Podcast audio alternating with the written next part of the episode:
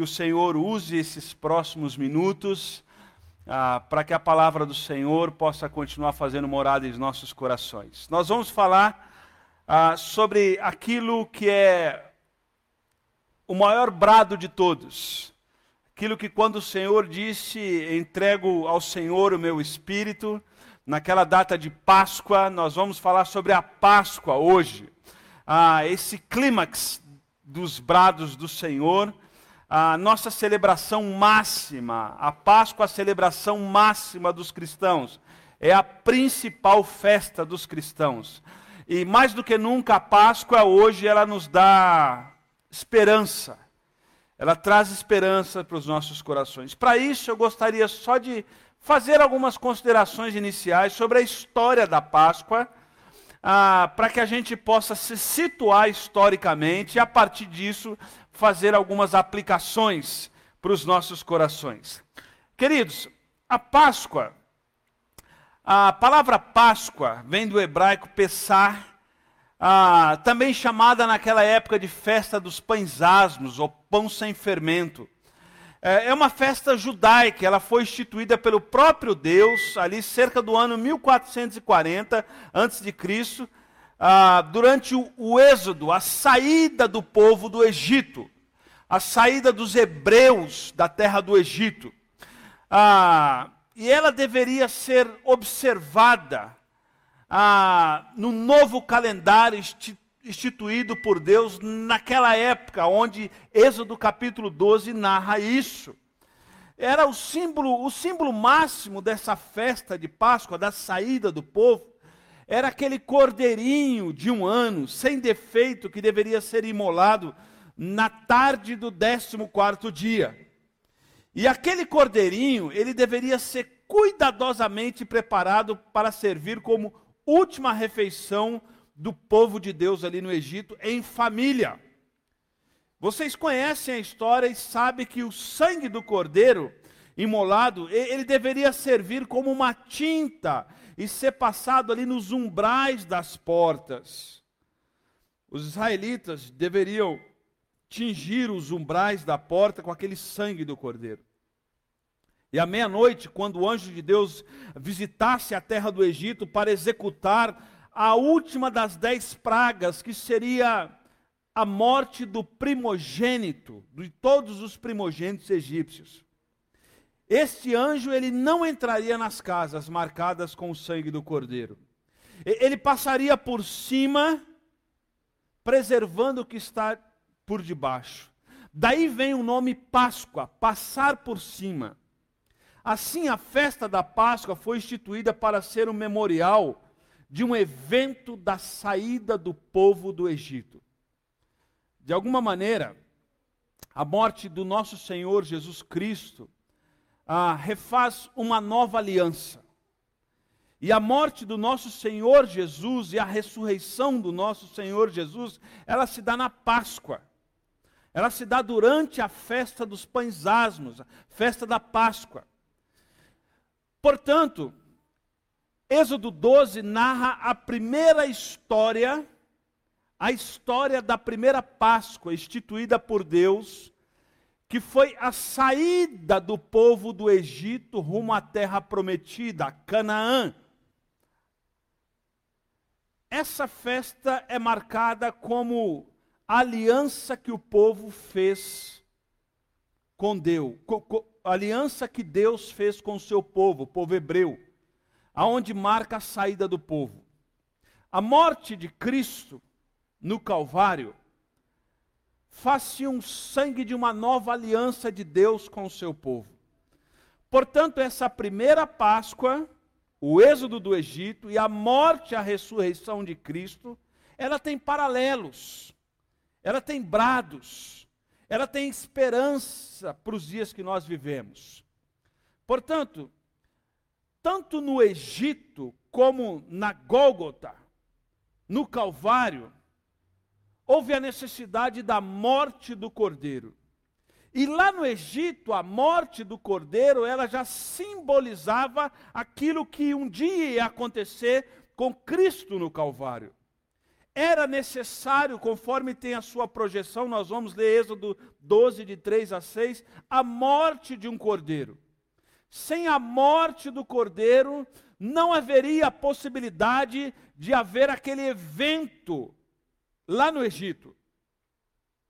Êxodo capítulo 12, do verso 3 ao verso 6, diz o seguinte: Diga, digam a toda a comunidade de Israel que no décimo dia desse mês, todo homem ah, deverá separar um cordeiro ou um cabrito para a sua família, um para cada casa. Se uma família for pequena demais para um animal inteiro, ele deve dividi-lo com seus vizinhos mais próximos, conforme o número de pessoas e conforme o que cada um puder comer. Agora preste atenção. O animal escolhido deverá ser macho de um ano, sem defeito, e pode ser cordeiro ou cabrito. Guardem-no até o décimo quarto dia do mês, quando toda a comunidade de Israel irá sacrificá-lo ao pôr do sol. Perceba que lá no Êxodo era necessário o sacrifício de um cordeiro.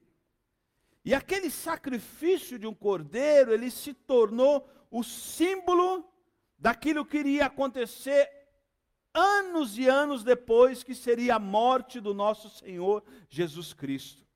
Olha o que que 1 de João, capítulo 1, ah, que João capítulo 1, versículo 29 diz quando João Batista olha para Jesus e como ele reconhece Jesus. João Batista, que é o primeiro profeta depois do período de 400 anos de silêncio, acaba Malaquias.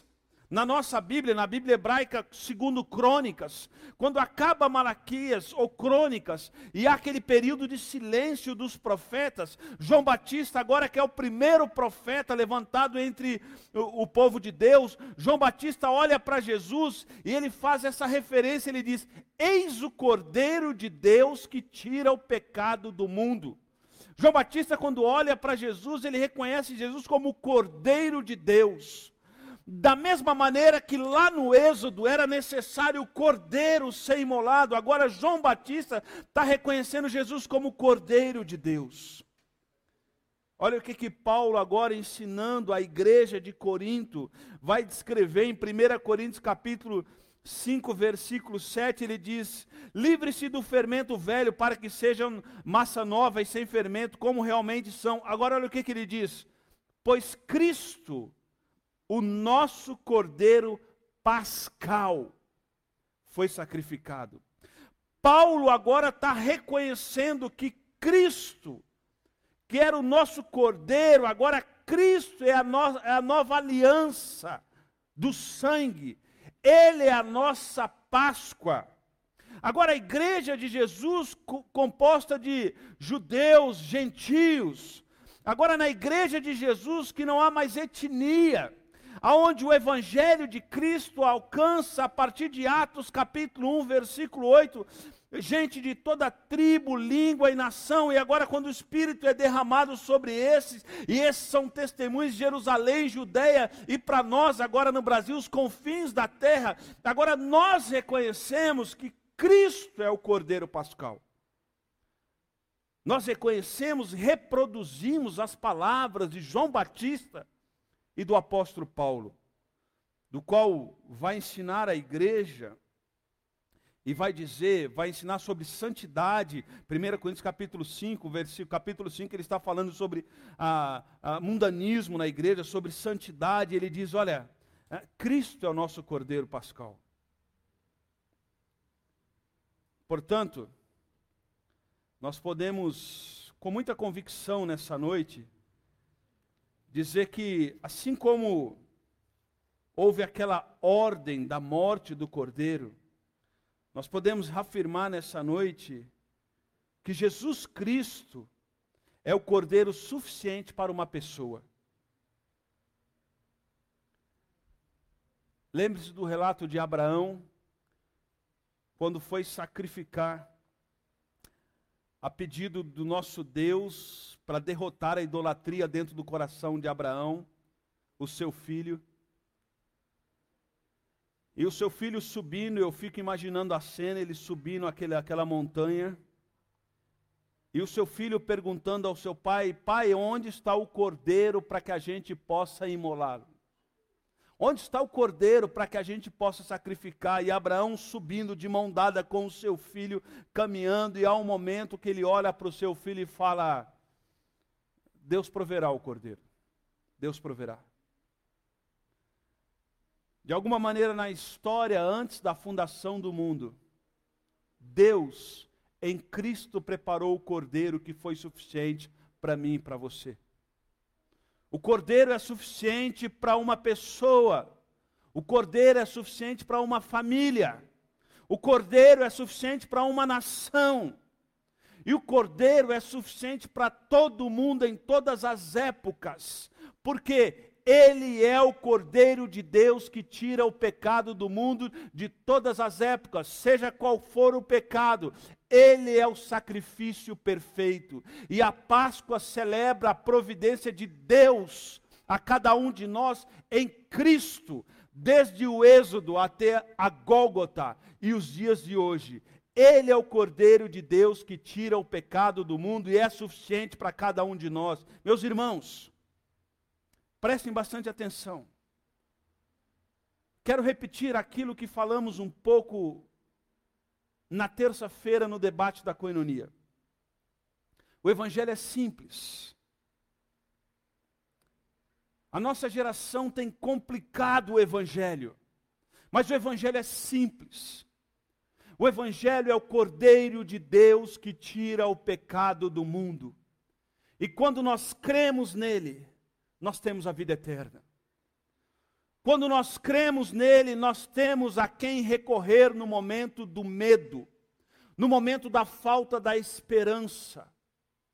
Aquete o seu coração nessa noite e saiba que nessa celebração da Páscoa, eu e você temos o Cordeiro de Deus em nossas vidas. E o Cordeiro de Deus em nossas vidas é o que precisamos para passar as tormentas, para passar as tempestades, para passar as pandemias, para passar as lutas, para passar os vales, para passar os dias bons e os dias maus. Quando temos o Cordeiro de Deus em nossa vida, Ele é o suficiente para cada um de nós. Segundo lugar, nesse texto, na celebração da Páscoa. Desde lá do Êxodo, o Cordeiro de Deus deveria ser sem defeito.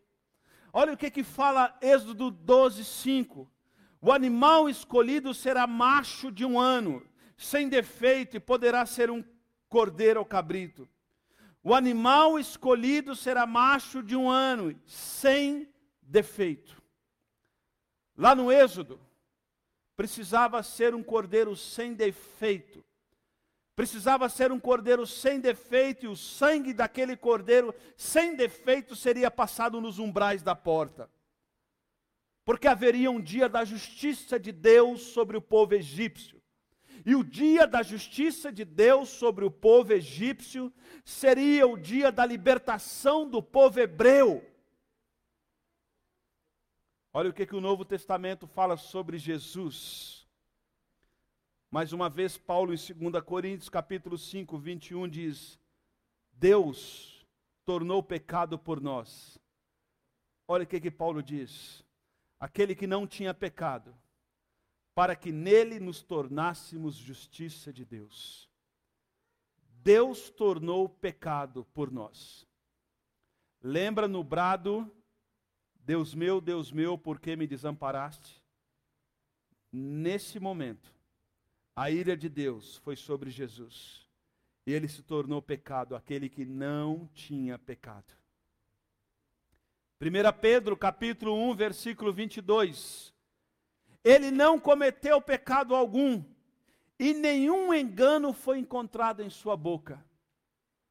Só Cristo poderia nos libertar. Só Cristo. Só Cristo. 1 de João 3,5. Vocês sabem que ele se manifestou para tirar os nossos pecados, e nele não há pecado. duas verdades profundas, irmãos. Quais são essas verdades? Precisava ter a morte de um cordeiro. E esse cordeiro ele precisava ser sem defeito. Por quê? Porque a Páscoa deveria ser uma festa celebrada em família. Olha o que, que fala Êxodo 12, 3 e 4. Digam a toda a comunidade de Israel que no décimo dia desse mês, todo homem deverá separar um cordeiro, um cabrito para a sua família, um para cada sua casa. Se uma família for pequena demais para um animal inteiro, deve dividi-lo com seu vizinho mais próximo, conforme o número de pessoas e conforme o que cada um puder comer. Perceba que nesse texto a família está no centro do projeto de Deus na celebração. O Cordeiro de Deus, aquele que não tinha pecado, ele, ele se torna um símbolo lá no Êxodo, daquilo que iria acontecer. E algumas lições preciosas para os dias que nós vivemos. A primeira delas é aquilo que nós estamos incentivando os irmãos nessa noite, em família. A família precisava celebrar a Páscoa junto, verso 3 vai dizer. Um para cada família. Um para cada família. Queridos, nós precisamos ter a consciência de que Deus controla a história. E se Deus controla a história, vamos aproveitar esse tempo adverso para crescer na graça do Senhor, por exemplo, em família. Celebre nessa noite a ceia, a Páscoa do Senhor com a sua família.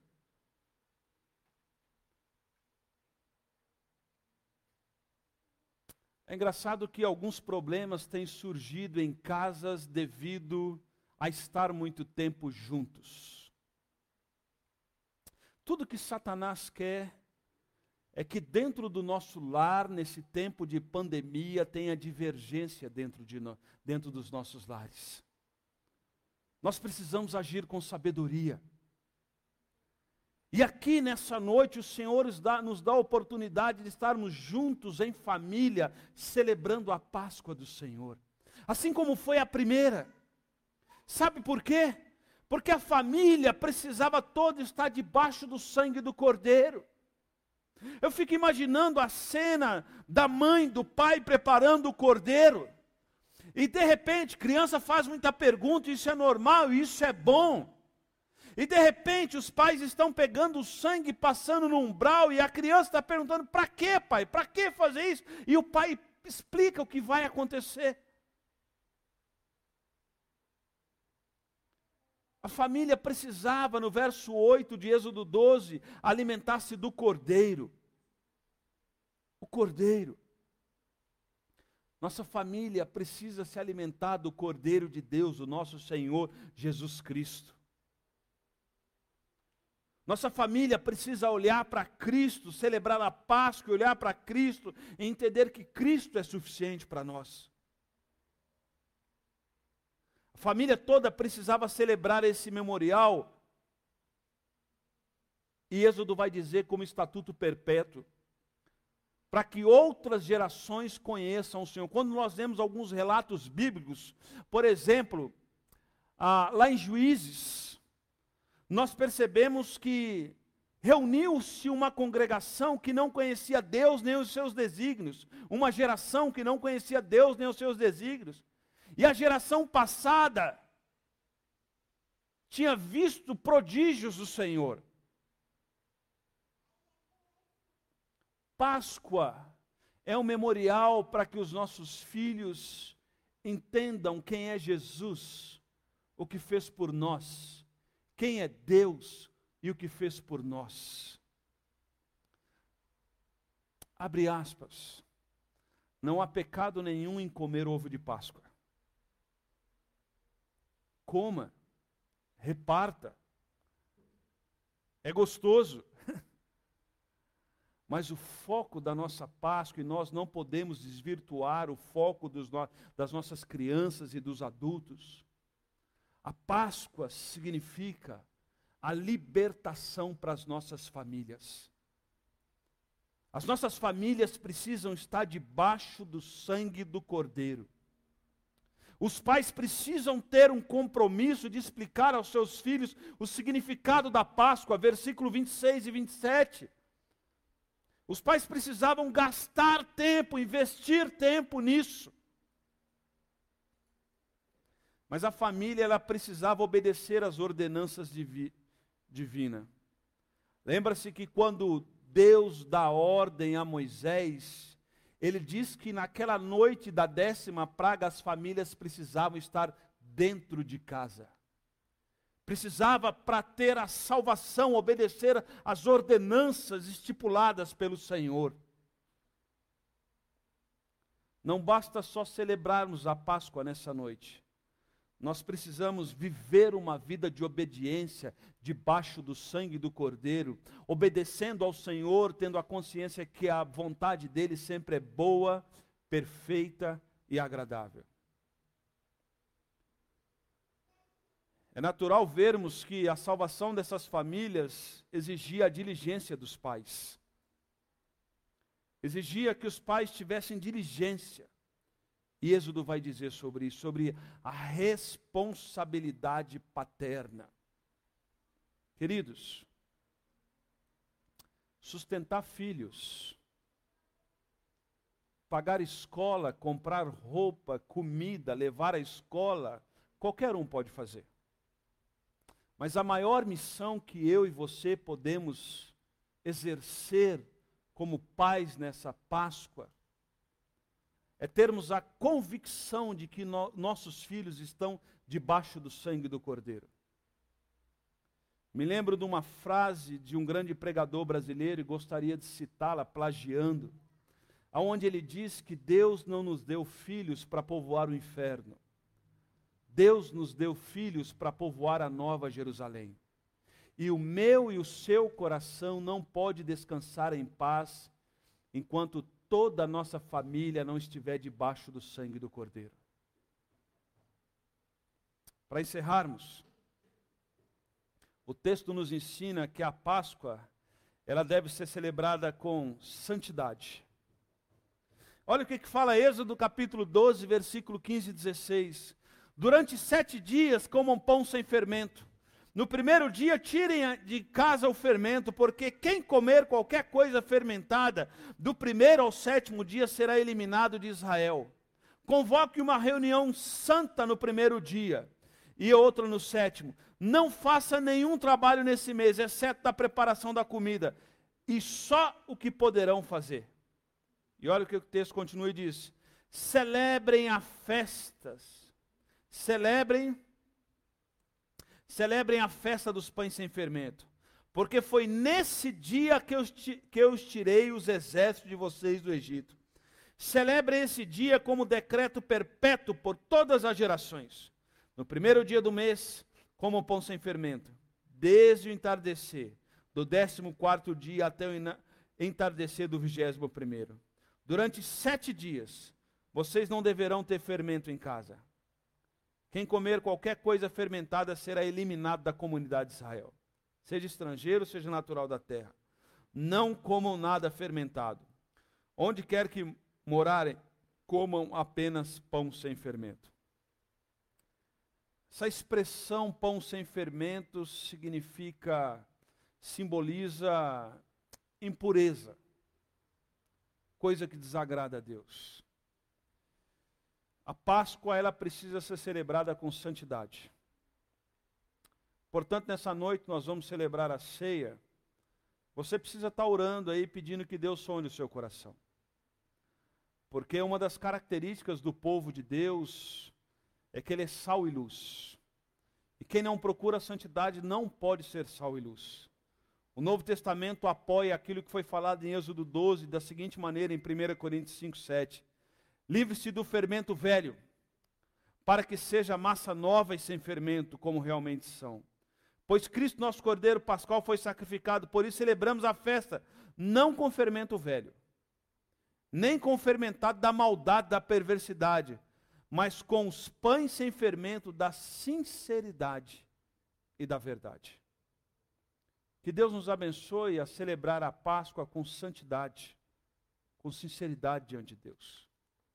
Portanto, irmãos, nessa noite, a Páscoa deve, deve levar-nos a uma profunda investigação a fim de sabermos se de fato todos os membros de nossa família estão debaixo do sangue do Cordeiro.